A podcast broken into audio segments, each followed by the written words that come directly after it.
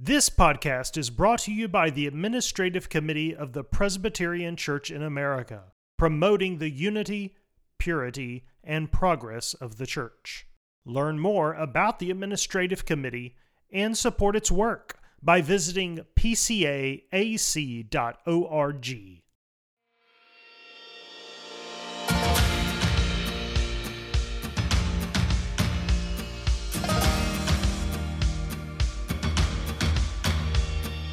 Welcome to Gifts and Graces. All Christians have communion in each other's gifts and graces, says the Westminster Confession. So, on this podcast, we help you and your church benefit from the gifts and graces of other parts of Christ's body. Each episode, we bring you a seminar, sermon, or discussion from church leaders across the country and around the world designed to promote the unity, purity, and progress of the church. This is Gifts and Graces.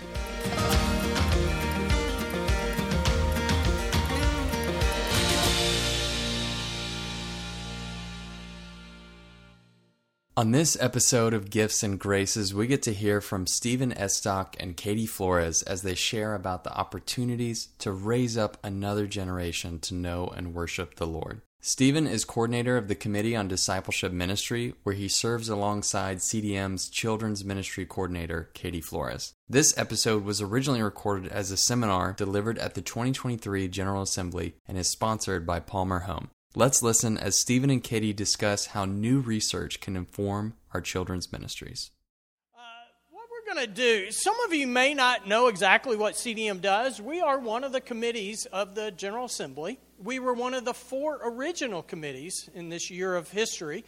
Our original name was Christian Education and Publications. And back in 2014, we asked the General Assembly to change our name to better reflect this idea of making disciples across the generations. And so that's why we were changed to Committee on Discipleship Ministries, or some people refer to us as Christian Discipleship Ministries, which we're fine with that. We'll, we'll go with that one.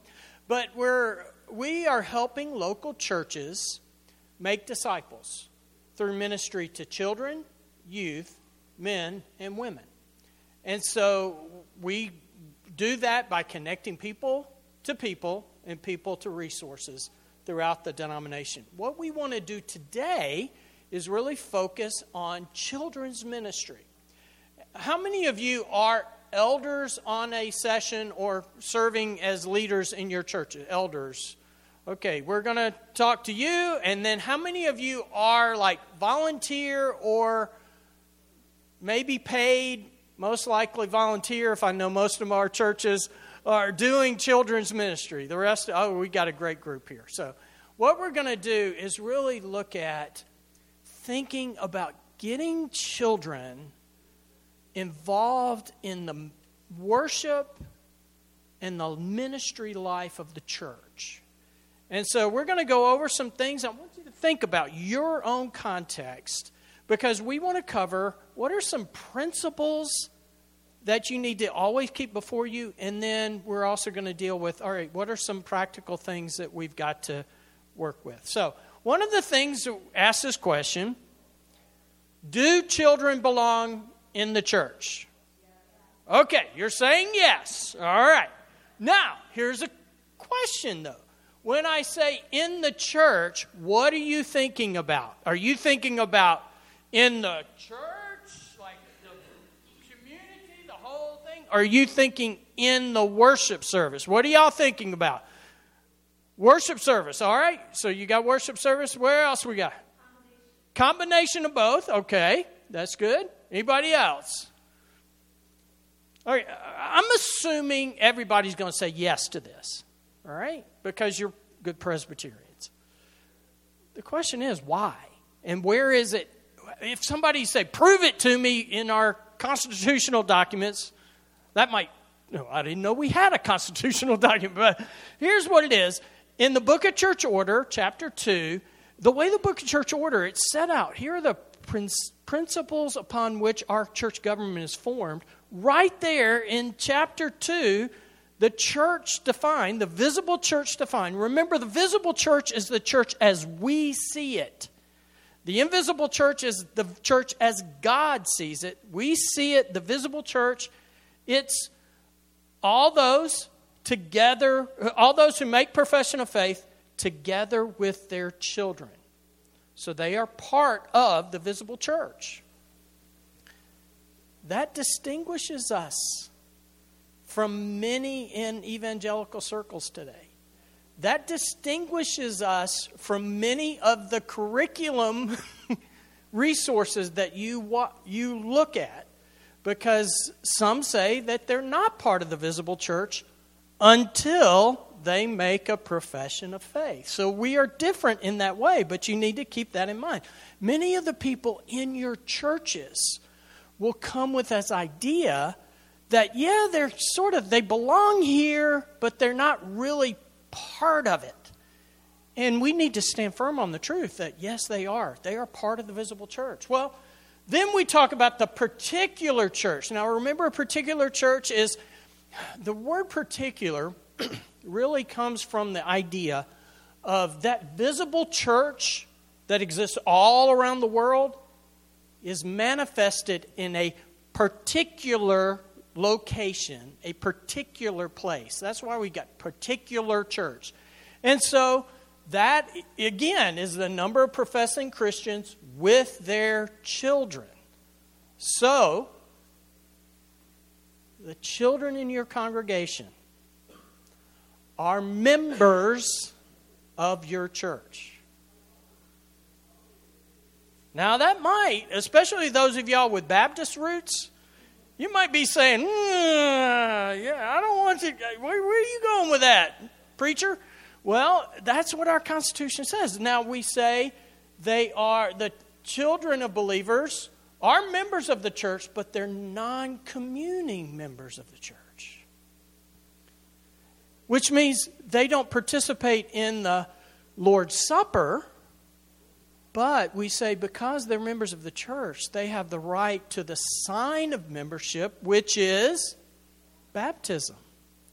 So we baptize children because they are members of the church, not because we believe that they have professed faith. We believe that they are members of the church and therefore, by right, should receive the sign of membership in the church, looking forward to the day where they mature in their membership by professing their own faith. Now, those of you who are elders, I'm going to do it right now. One of my pet peeves, all right, when I talk to elders, is we have so much wonderful times when a child is baptized. And we make a big deal out of baptism. But then when one of those baptized children joins the church, we yawn. Brothers, especially those of you who are teaching elders, let me charge you. Make a big deal, not because a child is so great, but you have a real testimony that God, who made promises when they were children, is faithful to those promises. This is where I get Baptist. Can I get an amen? all right. All right. Uh, do children belong in the worship service? Now that's all right. So that's a little bit. So we believe they're part of the church, but let's look at the worship service. Now here are two situations that I experienced in the last in my career as a pastor. One of them, I went to a church service and we were it was a big day in the church. And so they were going to have a big celebration and they were going through a regular worship service and then they were they were going to have the lord's supper and then they were going to have sort of a time for just a church celebration. It was they were going to uh, uh, elders and everything. It was just a big time and the pastor at the beginning of the service said today's a special day. We're going to take a break, and then parents, we want you to get our, your children because we want the adult volunteers to participate in this great event.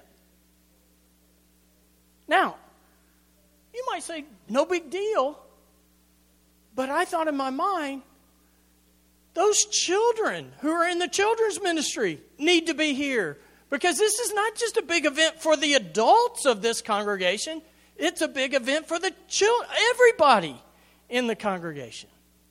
Now, this particular pastor, I know him well. I bet if I sat down with him, he would say, "Yeah, that's yeah, I agree with that. I believe they are." But the thing about it is, especially those of you who are up front in the worship service, brothers, watch your language and make sure you are acknowledging what our doctrine says that they are part of our church membership. Here's another thing that I, uh, I know Katie makes a uh, comment about this. If you have a children's church, don't dismiss the children to children's church. Invite the children to a special time designed for them. You see it? There's a big difference from we dismiss you, get out of here. There's a difference between that and we invite you to do something specially designed for you because you are so valuable. You might say, no child's going to uh, you never know. You never know how the children are going to hear what you say. Now, here's another one. Uh, this happened a number of years ago. I, we, I was working with a children's ministry and uh, director, and he told me about this. Our, the church I was a part of at that time had a policy where the nursery only went up to three years old. At three years old, we said, Parents, you need to have the children with you in worship service. This was before we had a special children's church type thing. Well, one of the parents came in and they just they laid it out. We need you to change your policy. We got a four-year-old and it's a, it was a girl. She's a handful. We're, she's not getting anything out of worship. We're not getting anything out of worship. You've got to change your policy. Well, this friend of mine, he held firm. He didn't change. When that young lady 10 years old, she wrote on the order of worship, I love church. She felt apart. And the parents, I think at that time, realized yes, it was hard, but here's something of eternal consequences and a real blessing. We all know parenting's hard, isn't it? And parenting children in worship is hard, but there's so many benefits, and we never know what the children are really able to pick up. Well, what's our biblical background? Well, Psalm 78. It talks about, Give ear, O people, to my teaching. Let's tell about the glorious deeds, his might, the wonders he has done, that they set their hope in God. Do not forget the works of God, but keep his commandments. Brothers and sisters, where do we do this weekly? in our churches. It's in the worship service when we sing of the great praises of the God, how wonderful He is. And we celebrate. If you go through an order of worship with a, a confession of sin, we're acknowledging our need and how God meets that need in Jesus Christ. And so there's a pronouncement. We're in a very real way as we as adults, even if your kids are out, if you as an adult is saying it, the children are seeing, here's an adult who has experienced God in a real way. And I'll tell you, the Holy Spirit uses that. That's our doctrine. But then you have Psalm 145, same thing. I'll extol you, my God and King, bless your name forever and ever. One generation shall commend your works to another. And that's not just, yes, it is parents to children, but what we have to understand, we are a covenant community of all different ages. And so it's one generation of the congregation telling the next generation of the congregation the great deeds of the Lord. And here, you know, the Lord is gracious and merciful, slow to anger, abounding in steadfast love. Our children need to hear it. We need to hear it. Our parents who are struggling need to hear it as we come alongside each other. One of the things we did at CDM, as we found out about it last fall, was we had an opportunity uh, to apply for a grant for, from the Lilly Endowment. And with that grant, we were given some money to do a survey, and we did survey, we did focus groups. And here are some of the questions we did. And in a minute, I'm going to pitch it to Katie, and Katie can tell you more about it because she was really the one that, that did it. So it's, it's all Katie. I just get to stand up here and tell you about it. So, all right, here, think about how you would answer these questions, okay? On Sunday morning, our church has a separate service or training time for children that takes place during corporate worship service. So you've got there, let's say, an hour, hour and a half worship service, but you have a special time. 4% of those, and we had about 222 churches that replied, 4% says, yes, we have that, and it actually is a substitute for the worship service. So the whole time, the children are doing something else. Uh, sometimes we have this in church planning situations where they'll have Sunday school in one area and then worship will be in another area, but they'll keep, the children won't really participate in it. This is the dominant one, 73%. Yes, but not the whole time. And I would say uh, holds true across the denomination that that happens. And then we have 23% that said, no, we don't offer anything. Children are with us the whole time. So that's sort of, and I was encouraged that this number was as low as it is, and that these two numbers were high. Now, where would y'all fall in this? How many are you in the category number one? Oh, we got one. Okay, that's fine. No judgment here. But we're going to move you to You're that way? Okay, on Sunday morning, you know, this would be, uh, you, we'll, we'll let nursery be something separate. All right, so we'll, we'll just, we'll give that concession. We're talking about, what, do you, what did we say? It was at age three?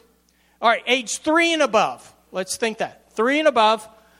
Uh, on Sunday morning, our church has a separate service or activity for age three and above that takes place during the corporate worship service. How many of y'all would have that where it takes up the whole time? Okay, we have a few. How many of you fall into the second category that yes, we do, but it's only a part of the time? Okay, yeah, and that fits. That's that's about what a lot of PCA churches are. And then how many of you are no? We, the children are with us. Okay, we have a uh, we have more than uh, more than I anticipated. That's that's very interesting. Yeah, y'all can talk to Katie about how what's happening right there. So, all right, here's this. During corporate worship service, our pastors and our worship leaders mention the presence and participation of children in the service. So the person up front intentionally mentions, and it could be in either way, you could welcome children, or you could say, We're glad, or maybe the pastor includes something in his sermon that addresses children. Okay, so how many never have it? That was 12%. Sometimes, almost half. And then we have the often, almost always, and always. And um, I was really, I'm glad this is happening. I'd love to get these categories increased because I think that is more in line with our doctrine that we intentionally recognize. Now, a lot of times I, I have talked to pastors who say, well, you know, yeah, we, we, don't, we don't have anything special for children. We have them here the whole time. And then when I ask the pastor, well, how do you structure your sermon or the service where you recognize children? And many times I'm met with silence because it is challenging to do that as a preacher. But even though it's challenging, good things can be challenging things. And so we need to work on that. Okay, our teaching pastor regularly engages the children during corporate worship by praying for them specifically or mentioning them in the sermon. Never, sometimes, we have about, what is that, 64%. So two thirds of our churches never or sometimes Often, almost always, always.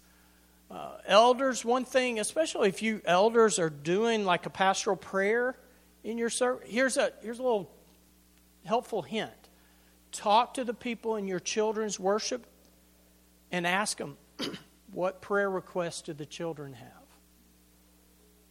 And then pray for those things in the worship service. And when you do that, that's a very, I mean, they're part of your congregation. Pray for them. Elders sometimes are really nervous about doing anything with the children. And elders, you are called to pray. Pray. Pray for the children. Well, I don't know. You know, just you'll be surprised if you ask them for prayer requests. You might be surprised how many requests you get and the type of requests you get. And just think about it. When you hear those weird requests, can you imagine what God in heaven's thinking? What in the world? he's he's long suffering with us, and so this is a way for you to sort of uh, model that to the people that you serve. And then the children of the church serve during a corporate worship service, distribute bulletins, read scripture, uh, do tech, do prayer, offer special music. Uh, here's this is discouraging to me 32%. Uh, and then, uh, then it comes down annually 17%, which is almost never. Um, this is something I know there's a debate in our circles about who should be up front and, and but here's what I challenge elders and sessions to do be intentional about defining what roles are authoritative roles. And if it's a manifestation of authoritative church power, you need to only have those who are in the office of authority, which is ordained people. But if it's not an authoritative role, then think creatively about how you can get others involved with that, including children. Story I, have told before, I told it earlier today with the committee of commissioners was my daughter loved to hand out bulletins, you know, the order of worship. Uh, but the church I served at that time, they had this tradition of deacons only. And, and as I told the, our deacons could be the most dour people in the whole congregation. It's like, here. you know, it's like, not the ones you want welcoming. But my daughter was like, here, come to worship. You know, that. And so, but you see, she was able to participate. My sons loved to do the AV. Part of it is because they could get up and they didn't have to sit with mom and dad. Probably. I, I you know, you got to pull those things together. But that was a way for them to feel like they're a part of the church. My wife and I make a, a, a joke. Uh, our kids, our two boys, uh, don't think they weren't real excited about being preachers' kids because everybody knows who I am and I don't know who they are. My daughter loves it. But one time, my oldest, uh, we were going, there was a church event and there were balloons at this table. And my son went up and took the balloon because he wanted a balloon. And the person who was manning the table said, I'm sorry, those balloons, it's okay, my dad's a pastor. but he felt comfortable. Uh, so he was leveraging, I don't know what it was, but that's what was going on. And then the children of our, uh, oh, we already did this. Now, I'm going to pitch it to Katie. All right, so as Stephen said, yes, we were able to receive funding um, from Lilly Endowment Incorporated to help us do some of this research. And so, really, what I'm sharing from here out is what we learned in focus groups where we asked this question. Everybody had this question in advance to think about um, before we came together. Um, just to think about what does engagement look like in different churches and these focus groups were made up of one teaching elder one ruling elder two children's ministry professionals, whether that be paid or volunteer, and two parents or grandparents. So we had lots of different perspectives on six calls. Um, and it was such a neat experience to hear everybody, everybody was from a different church on the call, share the things that they learned and share what was going on in their context and then really learn from each other. So I'm getting to share what we learned with y'all. Um, so uh, I, this is this is um, part of what we learned is that it's going to get messy sometimes if you know that you need a culture shift it's going to look messy before it looks better, okay? Um, and so I loved that. But first, I actually wanted to share some of the things we did learn um, about what engagement looks like. So a lot of the things that, the, that was shared in those focus groups were moments that were uninhibited. So it was all of these stories that people shared where children were in worship and were uninhibited in their worship, whether that mean movement, whether that mean the way they sang. Um, I loved that one grandmother pointed out that the first thing that her children and grandchildren learned um, was that they were to bow their head in prayer. And that was such a good reminder that developmentally, that's what they understand first is um, bowing in prayer. And so we used all this that we learned to do the research for the grant writing that happened. And um, so, yes, families often arrive at church feeling like the train wreck, right? I'm seeing a lot of nods of yes. It's, it's like you barely made it, you might be late, and you're not exactly ready for worship. And so, um, how do we help this culture shift that what we learned is needs to happen from the top down? So, from leadership, really speaking into this that from the top down, we get to change a culture.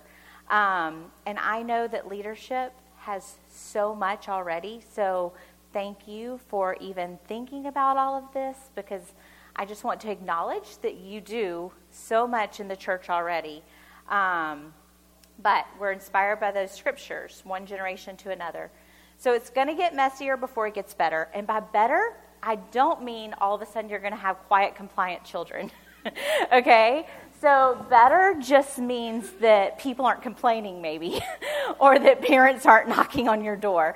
Um, so, it's not saying it's not still hard, but it's better. It gets better. And so, this is just to remember how families feel when they arrive at worship with their children.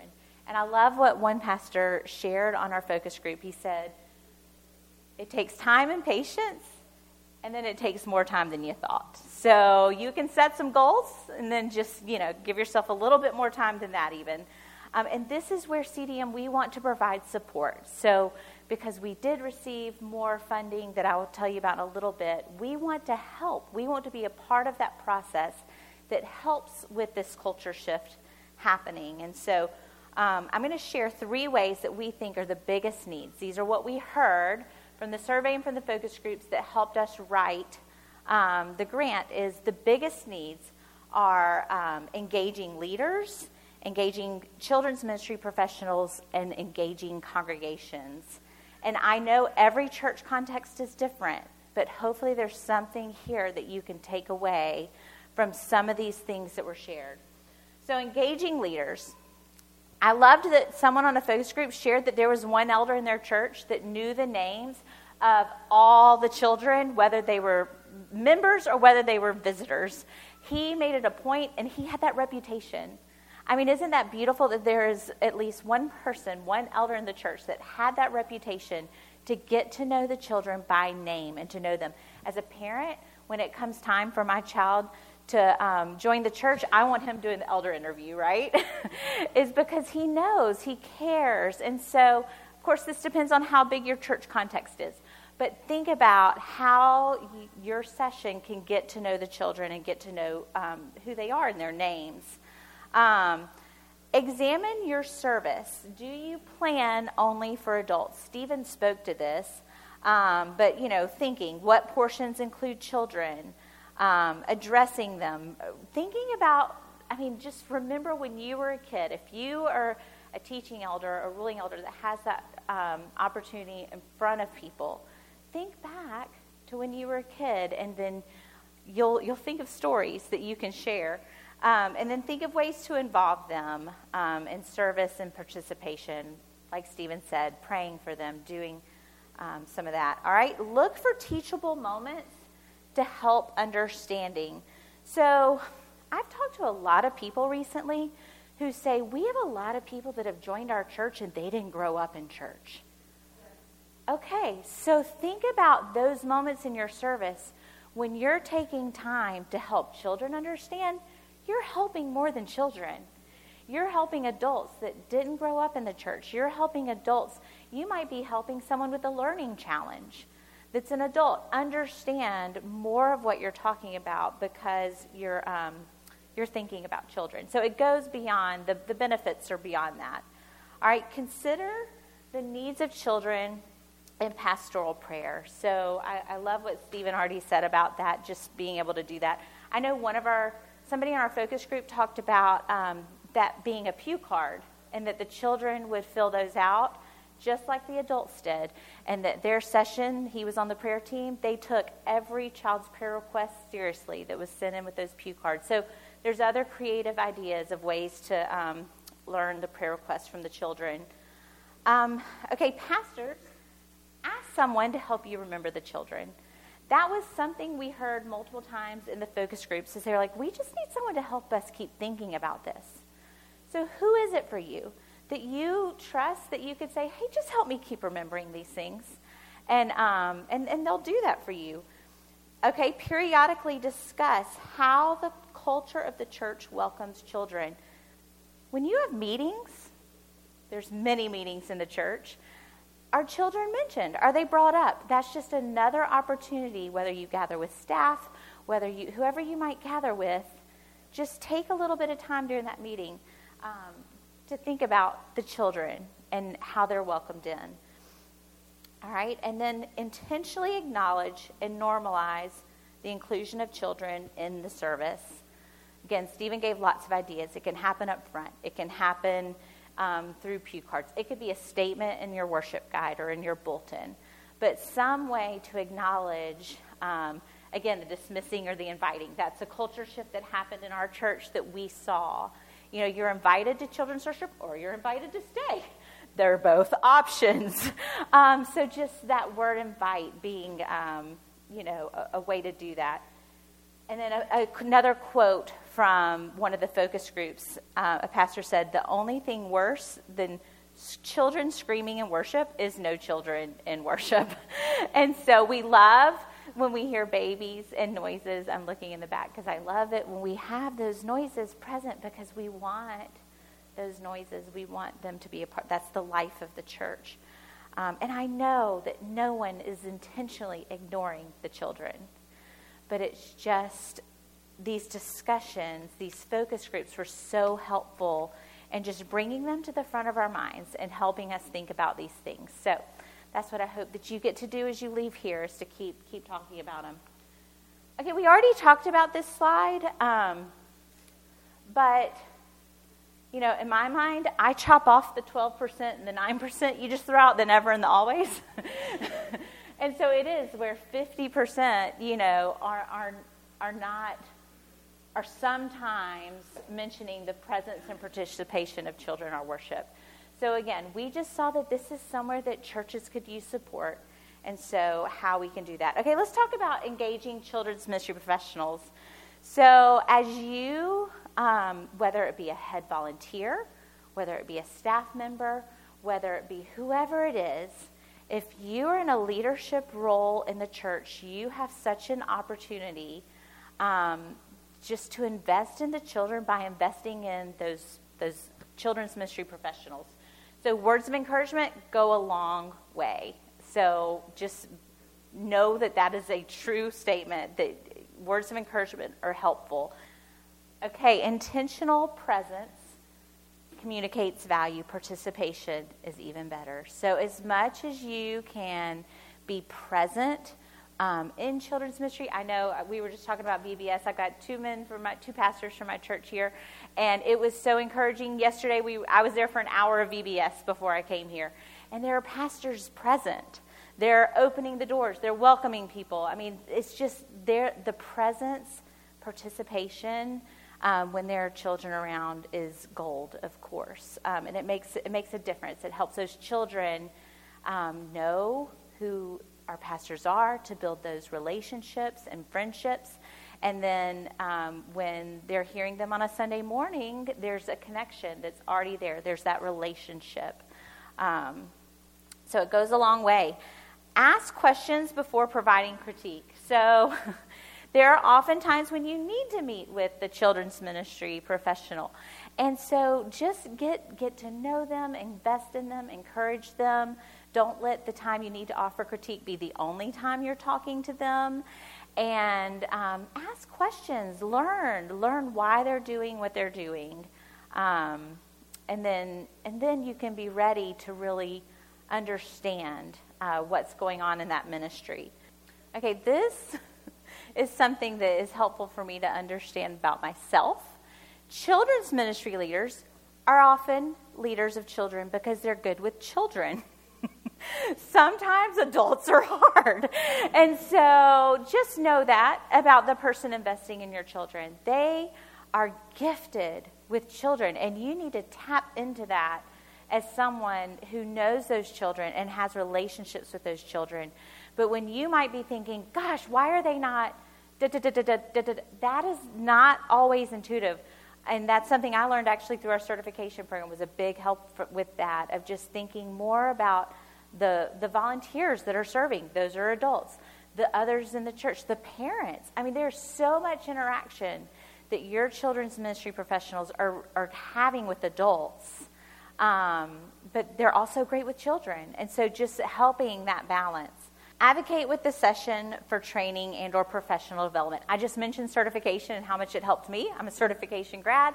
Certification is a wonderful um, resource for, for helping and, and we have other we have alumni. Once you go through certification we have ongoing professional development opportunities there.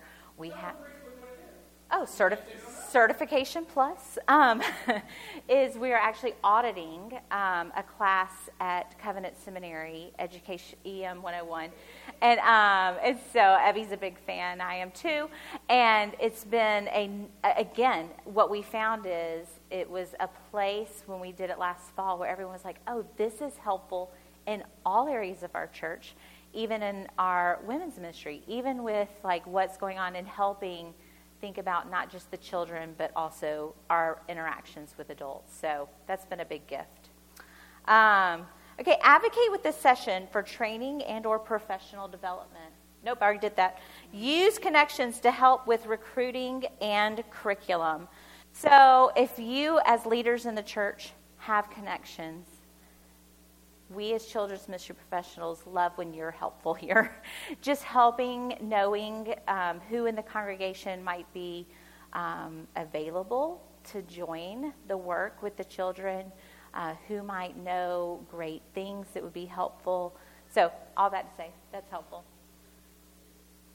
Work with children's ministry leaders to learn the songs of the congregation. So I would say if there's a separate children's worship happening, how to help them know the church songs that are happening in big church, right? Help blend these two worlds. Children will see that through the songs. They're going to know that, oh, we're singing this song here.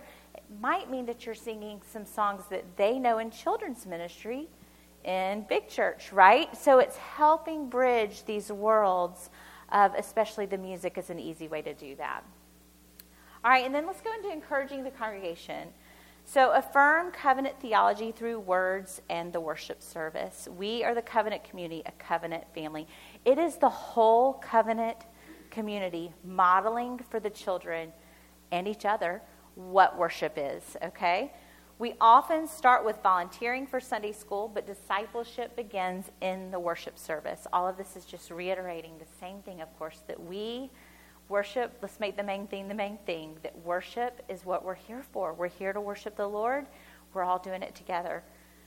Seek and encourage opportunities for children to serve in the life and ministry of the congregation. Um, I'm actually looking back at Robin because she was in a focus group, and I love something that she shared she shared that they were a part of a church plant where their children, because it was a church plant, had to serve. I mean, it was a whole family event, right? Like, we're all in. So they're helping set up, they're helping tear down. I think I even remember you saying that one of your daughters was then, like, as as the years went on in the church, maybe sitting with a family and helping train their child in worship. Like, our, there's so many opportunities for service if we're just looking for them, even if it's just helping another family and assisting that or whatever it might be. But I love that um, church plants sometimes have that culture already built in. So, how can the rest of us that are not a part of a church plant look for those opportunities? And nurture a culture characterized by the mentality of we are all learning right now. Children and all of us get a little taste of heaven on Sunday morning, and we're all learning together um, about the kingdom of heaven. So, getting, getting to see that. Okay, and next slide is a survey that's um, Barna has done that I just want to point to real quick. The question is asked of parents is, um, who does your child have a meaningful relationship with at least one other adult in the church? And you see all the benefits that come from having one meaningful adult relationship. And then, you know, the statistics are lower for those that don't have that meaningful adult relationship. Worship service is a place where you can find those meaningful adult relationships. Um, and I love one story from that came out of our focus group is the last question for our focus groups was if you had all the resources in the world and there were no barriers, what would you do to help your children in this? And one girl said, I would have a peppermint lady training. And she talked about the woman in her church. It was a man in my church growing up, Mr. Pete who handed out peppermints to all the children of the church. And it was an older woman.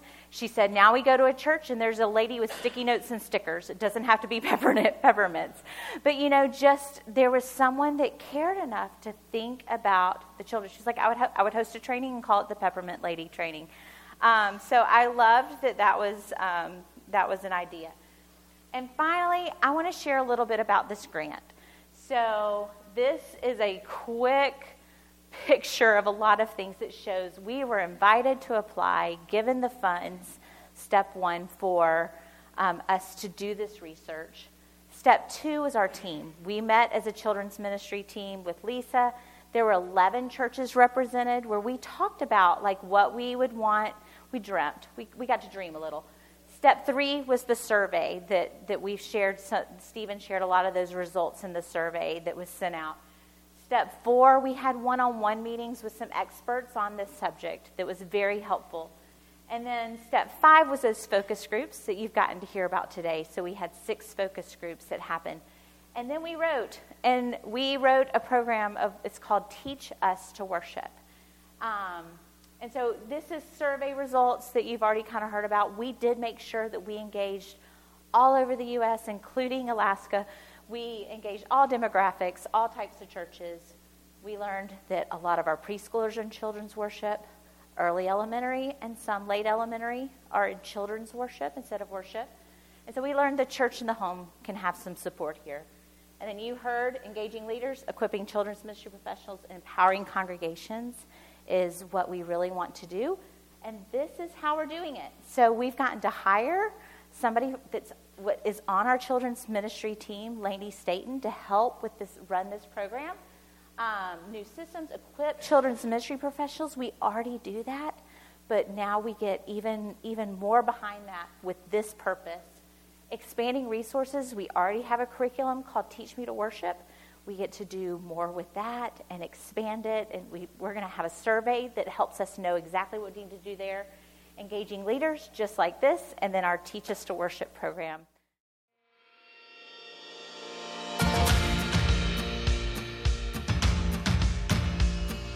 You can hear more talks like this by subscribing to the Gifts and Graces podcast. You can also hear more content like this by attending a seminar at General Assembly. They are free and open to the public. Find out times and locations by visiting pcaga.org. Thanks for listening to Gifts and Graces.